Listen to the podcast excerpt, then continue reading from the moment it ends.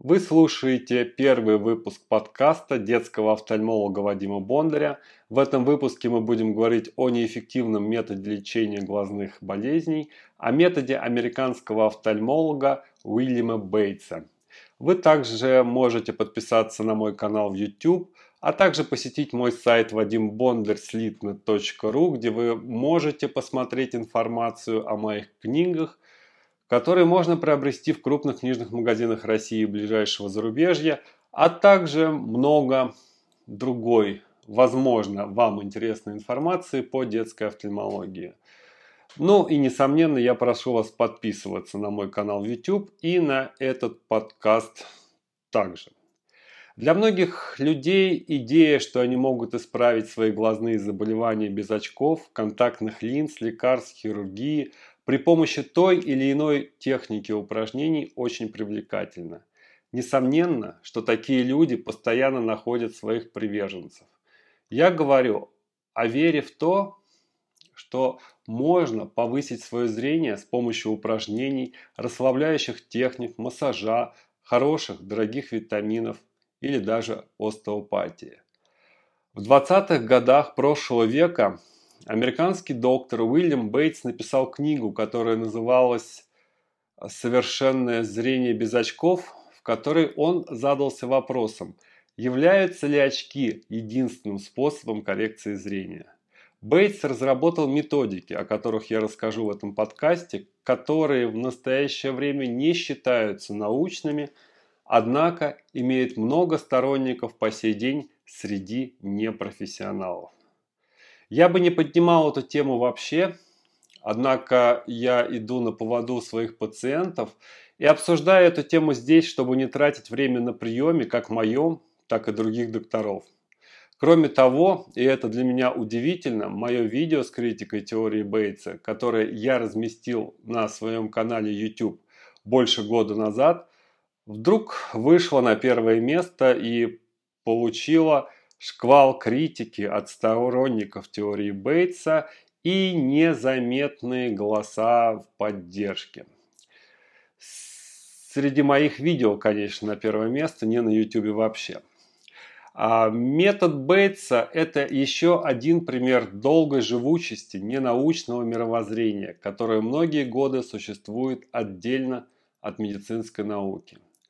Имеет множество сторонников, информационных ресурсов, книг, сайтов, как и многие другие методы, такие как гомеопатия, остеопатия, рефлексотерапия, сторонники метода Бейтса активно защищают свой метод и распространяют информацию о нем среди людей.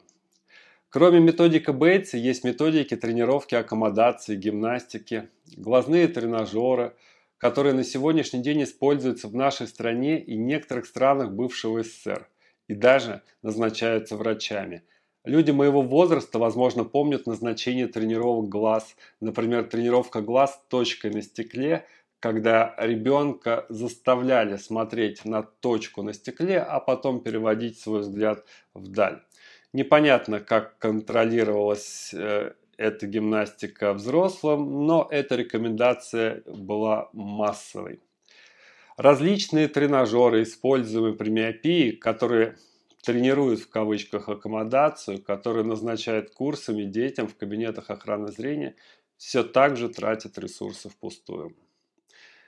В 1885 году Уильям Горацио Бейтс получил медицинский диплом в колледж of Physician and Surgeon Колумбийского университета в Нью-Йорке. Доктор Бейтс стал успешным и уважаемым глазным хирургом в Нью-Йорке.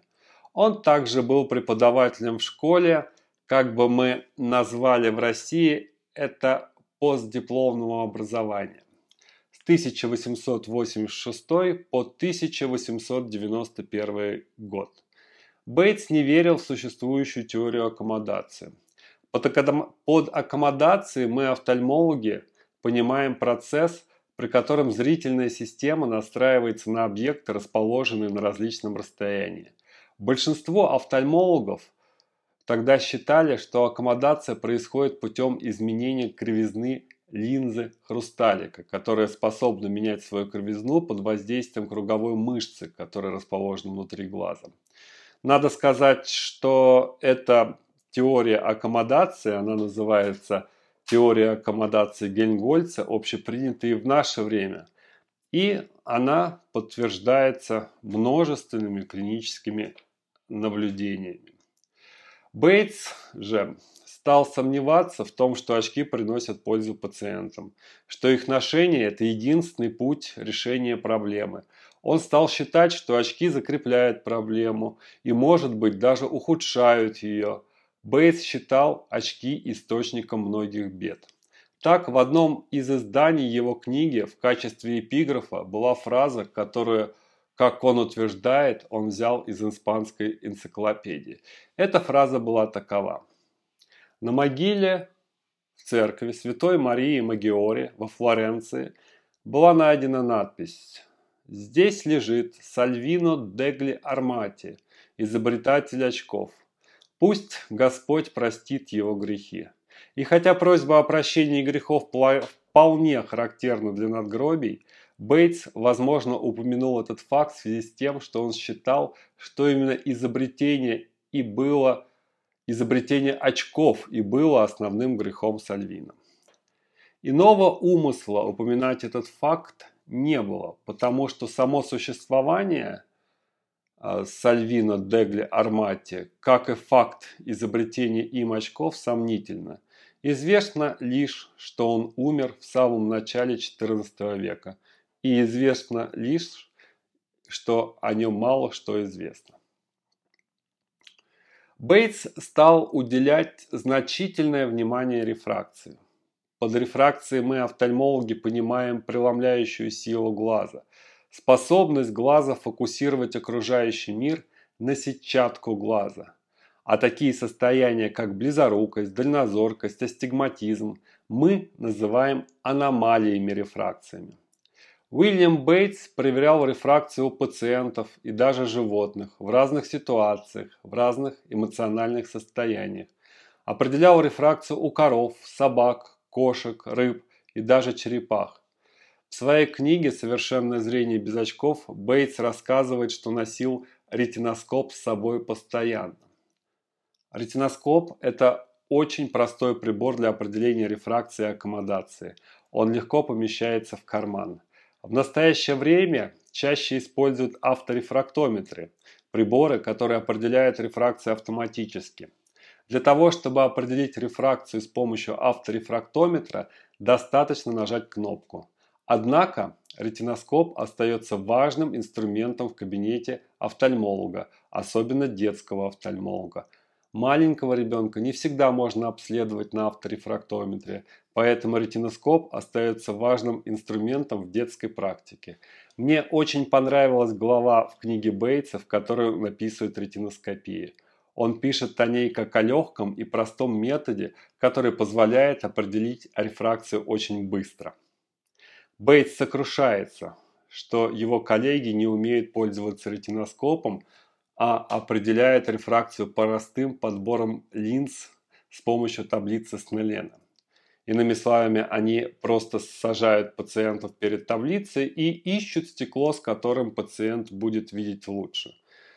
Такой метод определения клинической рефракции, по мнению Бейтса, слишком долг и занимает много времени. Такая либо схожая ситуация с использованием ретиноскопа наблюдается и сейчас. Не все офтальмологи уверенно используют ретиноскоп. Я очень понимаю те эмоции, которые есть у Бейтса по отношению к ретиноскопу. Ретиноскоп имеет важное значение на приеме, он дает очень много полезной информации. Однако, как я уже сказал, он не всегда используется врачами. А мне отношение Бейтса к ретиноскопу и примеры, на которых он описывает легкость его применения, напоминают собственную практику. Так бывает, что на прием приходят родители с ребенком. Родители часто утверждают, что обращаются для того, чтобы просто проверить зрение ребенка. Фактически, скорее всего, где-то они уже столкнулись с выставленным диагнозом. Как правило, это диагноз аномалии рефракции, и приходят, чтобы просто перепроверить. При этом специально не говорят, что диагноз уже стоит, для того, чтобы второе мнение было максимально непредвзятое. В такой ситуации достаточно во время осмотра посвятить ретиноскопом, чтобы увидеть, например, астигматизм либо другую рефракционную патологию. Это правда не очень правильное поведение родителей. Договор с клиникой обязывает говорить о том, какие факты о здоровье ребенка известны родителям. Однако я понимаю их желание получить точный диагноз. По секрету заранее скажу, что их выдает. Когда э, кто-то приводит ребенка на профилактический осмотр, то обычно нет большой настороженности. И родители э, делегируют это право кому-то одному. Когда кто-то ожидает услышать что-то, приходит папа, мама, одна или две бабушки.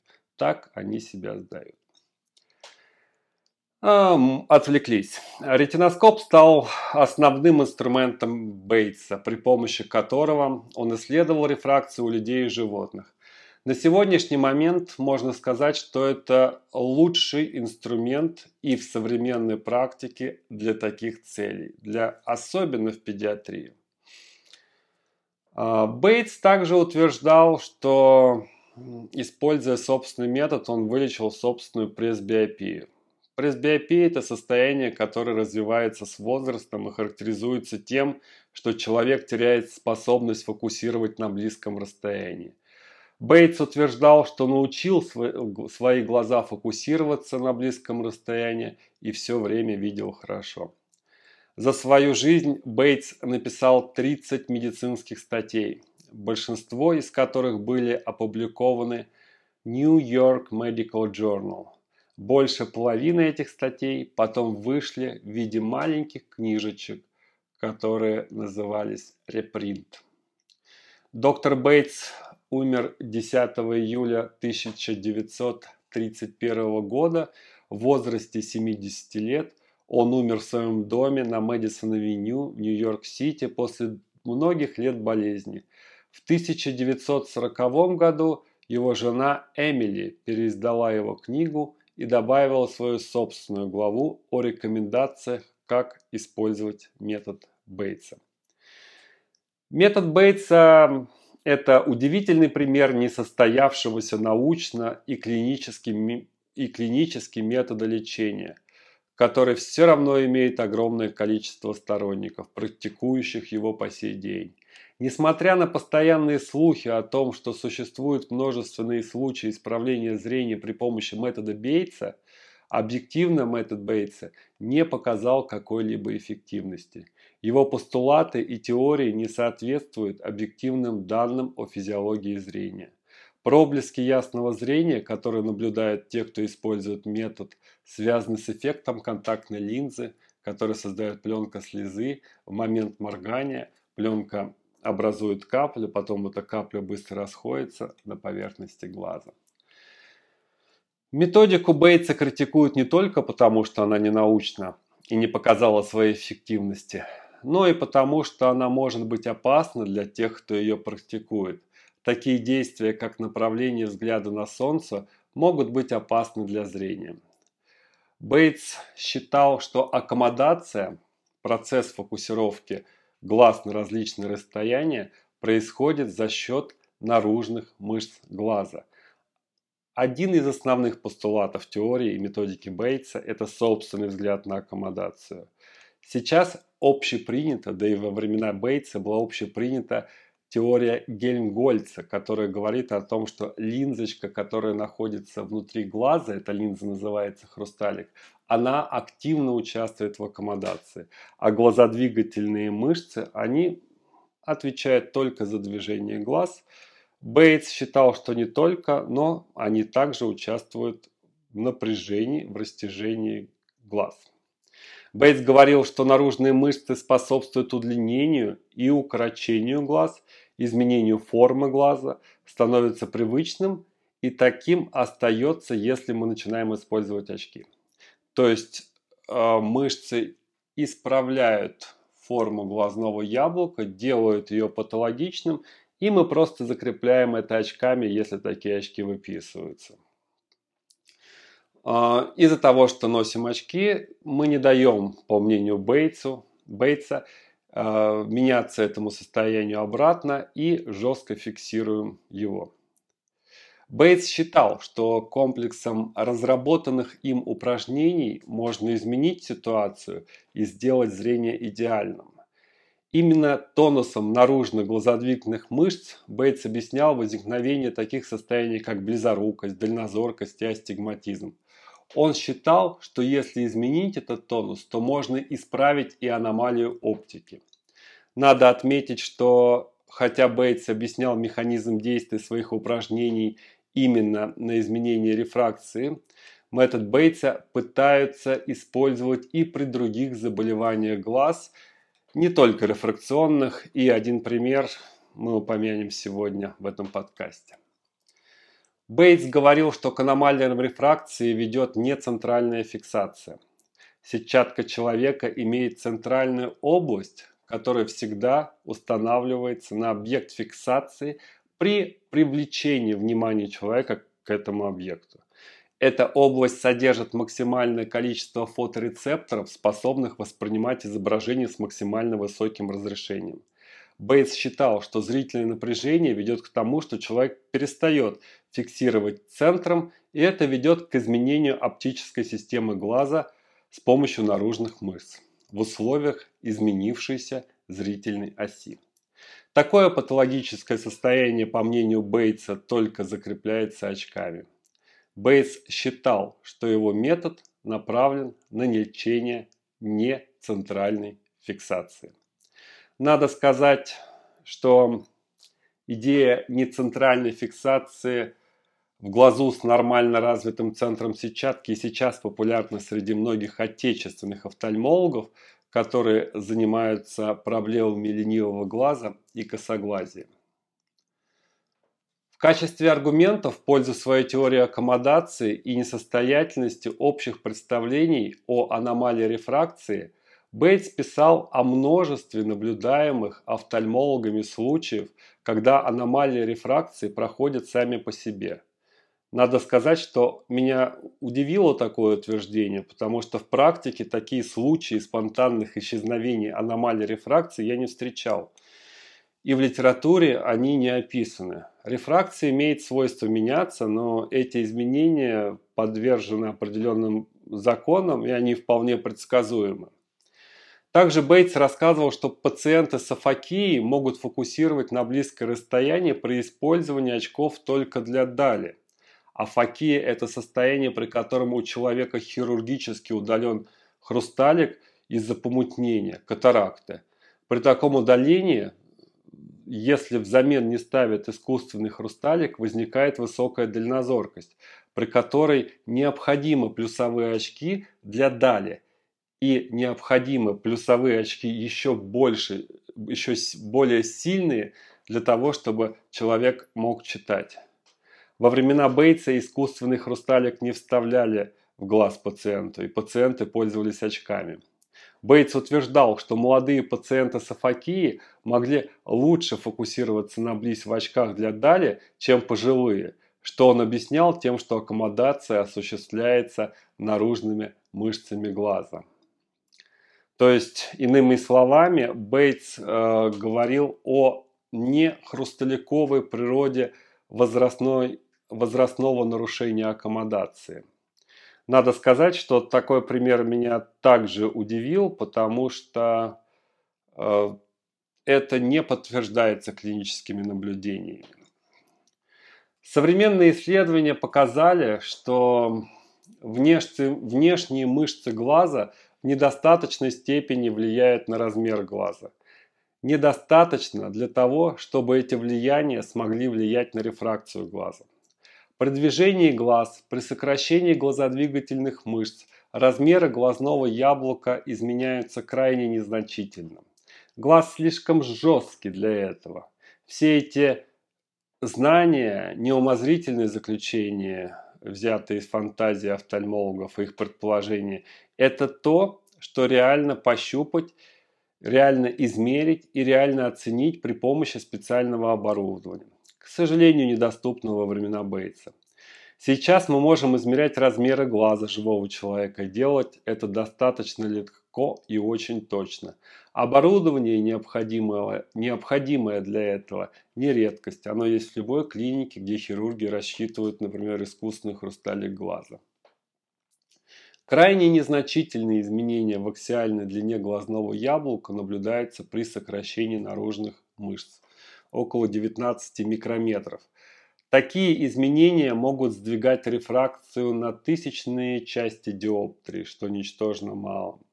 Также мы знаем, что хирургия косоглазия а, может менять вектор глазодвигательных мышц и при этом не сказываться значительно на рефракции. А, известно, что когда мы закапываем капли, которые расширяют зрачки или капли для осмотра глазного дна, мы блокируем работу линзы хрусталика, при помощи которой мы аккомодируем, при помощи которой мы фокусируемся на различные расстояния. В глазу, в котором парализован хрусталик, аккомодация невозможна что исключает теорию Бейтса, ведь по Бейтсу хрусталик не очень нужен для аккомодации, а нужны наружные мышцы глаза. А капли, которые блокируют линзочку хрусталик, не действуют на глазодвигательные мышцы, и глаз продолжает двигаться. Однако Бейтс не был неправ на все 100%. Механизм аккомодации, описанный Бейтсом, существует в животном мире – Зрительные системы животных очень разнообразны, многие из них имеют значимые различия с человеческой. Если вы вдруг хотите больше узнать об этих отличиях, я, я могу предложить вам свою книгу, которая называется «История зрения. Путь от цветочувствительности для глаза». Это достаточно сложное и временами нудное чтение для тех, кто действительно решил углубиться глубоко. Но вернемся к Бейтсу. Бейтс предлагал несколько техник, которые должны были поднять зрение тем, кто их выполняет. Он считал, что раз есть много путей к тому, чтобы напрягать зрение, то должно быть много путей к тому, чтобы зрение расслаблять. Бейтс подчеркивал, что нет единого подхода к каждому, и подход должен быть индивидуальным. Как мы уже говорили, Бейтс считал, что напряжение ведет к зрению с нецентральной фиксацией, что нужно добиться расслабления. Э, Бейтс считал, что проблемы плохого зрения исчезают, когда мы достигаем центральной фиксации. Напротив, если мы смотрим не центрально, то глаз привыкает к этому, и это нужно исправлять упражнениями. По мнению Бейтса, многие причины плохого зрения связаны лишь с нецентральной фиксацией. Пальминг. Пальминг – это один из методов, который Бейтс предлагал для решения проблем с заболеванием глаз. Бейтс предлагал, что закрытие глаз на несколько минут помогает снять напряжение глаз. Он верил, что ему способствует положение рук на глаза, на закрытые глаза без давления. Бейтс считал, что так мы, закрываем глаза полностью, мы можем видеть очень черное поле. Настолько черное, что такого черного цвета мы не видели никогда больше.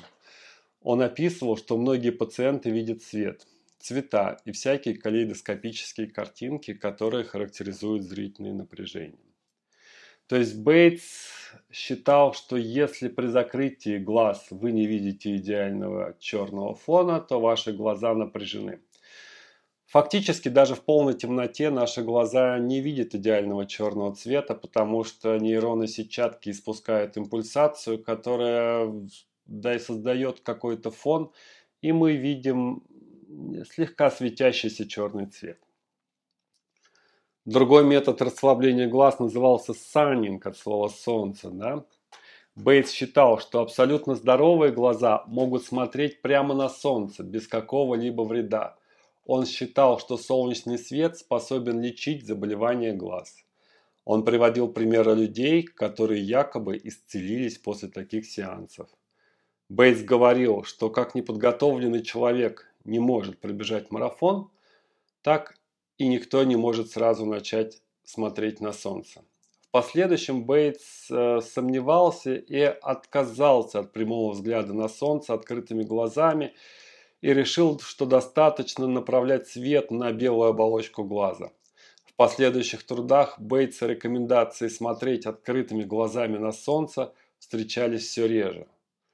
Э, со своей стороны я хочу сказать, что пожалуйста не делайте так. Прямой взгляд на солнце – может сильно повредить вашу сетчатку, сильно и бесповоротно. А, наиболее сложный для понимания метод называется визуализация. Метод основан на воображении черного. Черного настолько объекта, насколько можно представить себе черного.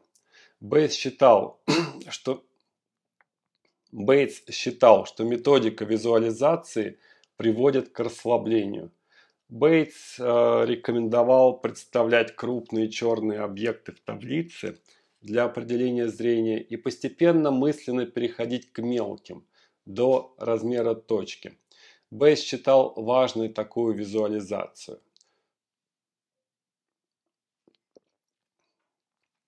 Иными словами, Бейтс рекомендовал представлять в своем воображении крупные объекты таблицы Снеллина и постепенно мысленно их уменьшать до точки.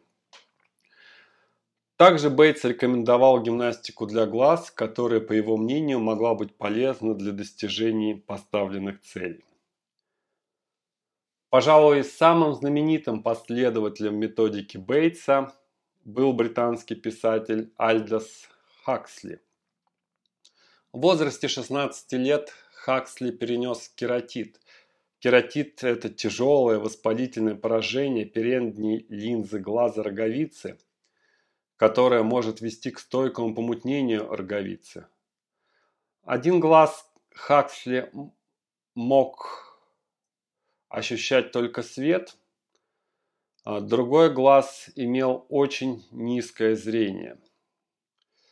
А, это было связано с тем, что у Хаксли сформировались стойкие и обширные помутнения. Кроме того, тот глаз, который видел, но плохо, в нем также была дальнозоркость и астигматизм. Он мог читать только в очень-очень толстых очках и делал это, поднося текст близко к лицу. В 1939 году в возрасте 45 лет он начал брать уроки, посвященные методике Бейтса у Маргарет Коббет. Маргарет Коббет не была врачом. Она называла себя тренером зрения и вела что-то типа курсов по повышению зрения.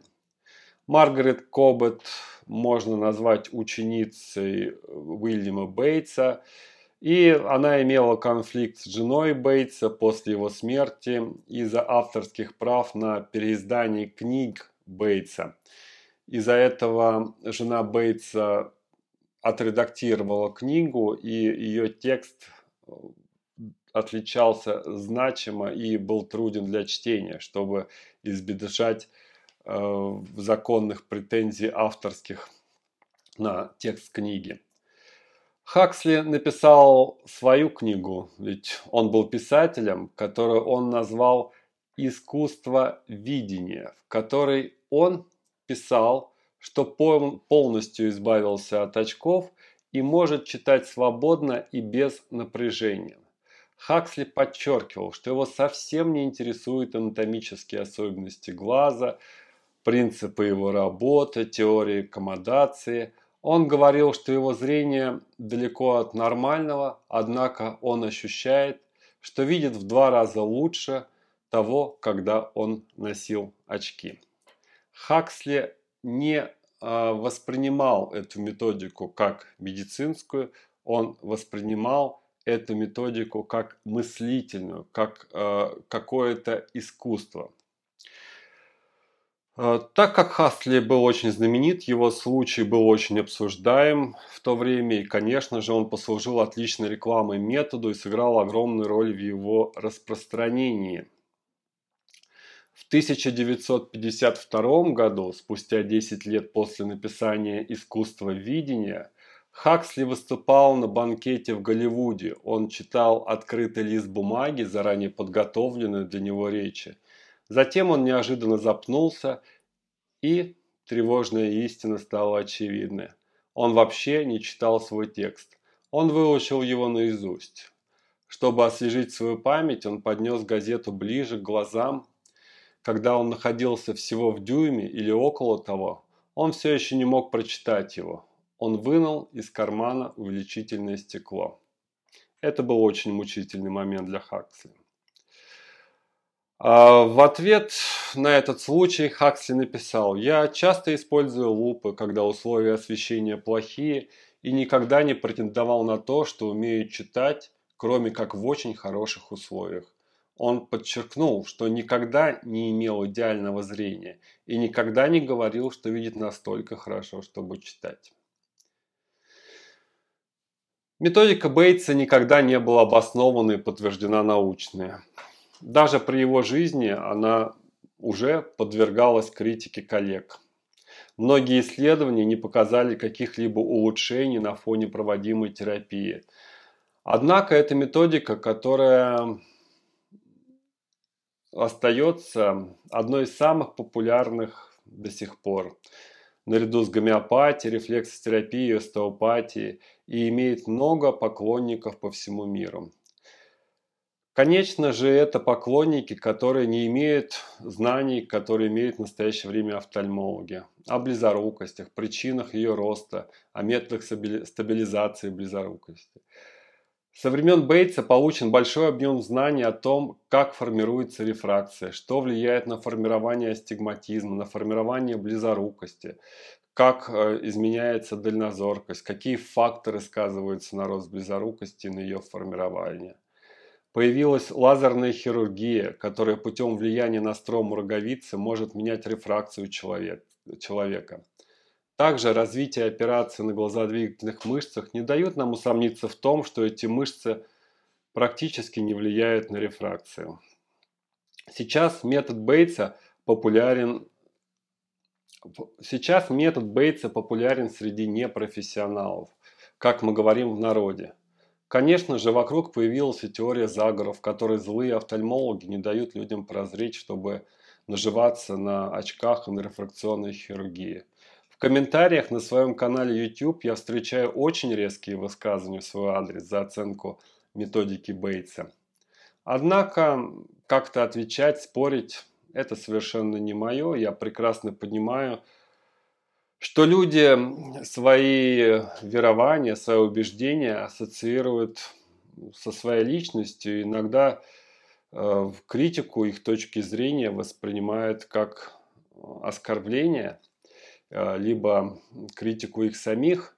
И поэтому в такой ситуации я предпочитаю, вот как в данном подкасте, нести информацию э, в одностороннем порядке, не в виде диалога, а в виде повествования, для того, чтобы те, кому это интересно, те, кто заинтересовались, могли услышаться и ознакомиться э, с мнением офтальмолога.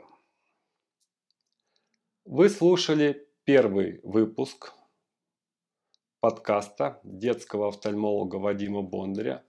Пожалуйста, подпишитесь на мой подкаст, поделитесь с друзьями, а также подпишитесь на мой канал в YouTube, канал детского офтальмолога Вадима Бондаря, а также посетите мой сайт vadimbondarslitno.ru, где вы можете увидеть информацию о книгах, которые я написал, а также много другой информации по детской офтальмологии. Там же вы можете оставить свои комментарии к этому подкасту. Мне будет интересно их прочитать и услышать ваше конструктивное мнение. Большое вам спасибо за внимание. Я желаю вам гармонии и всего самого хорошего. До свидания.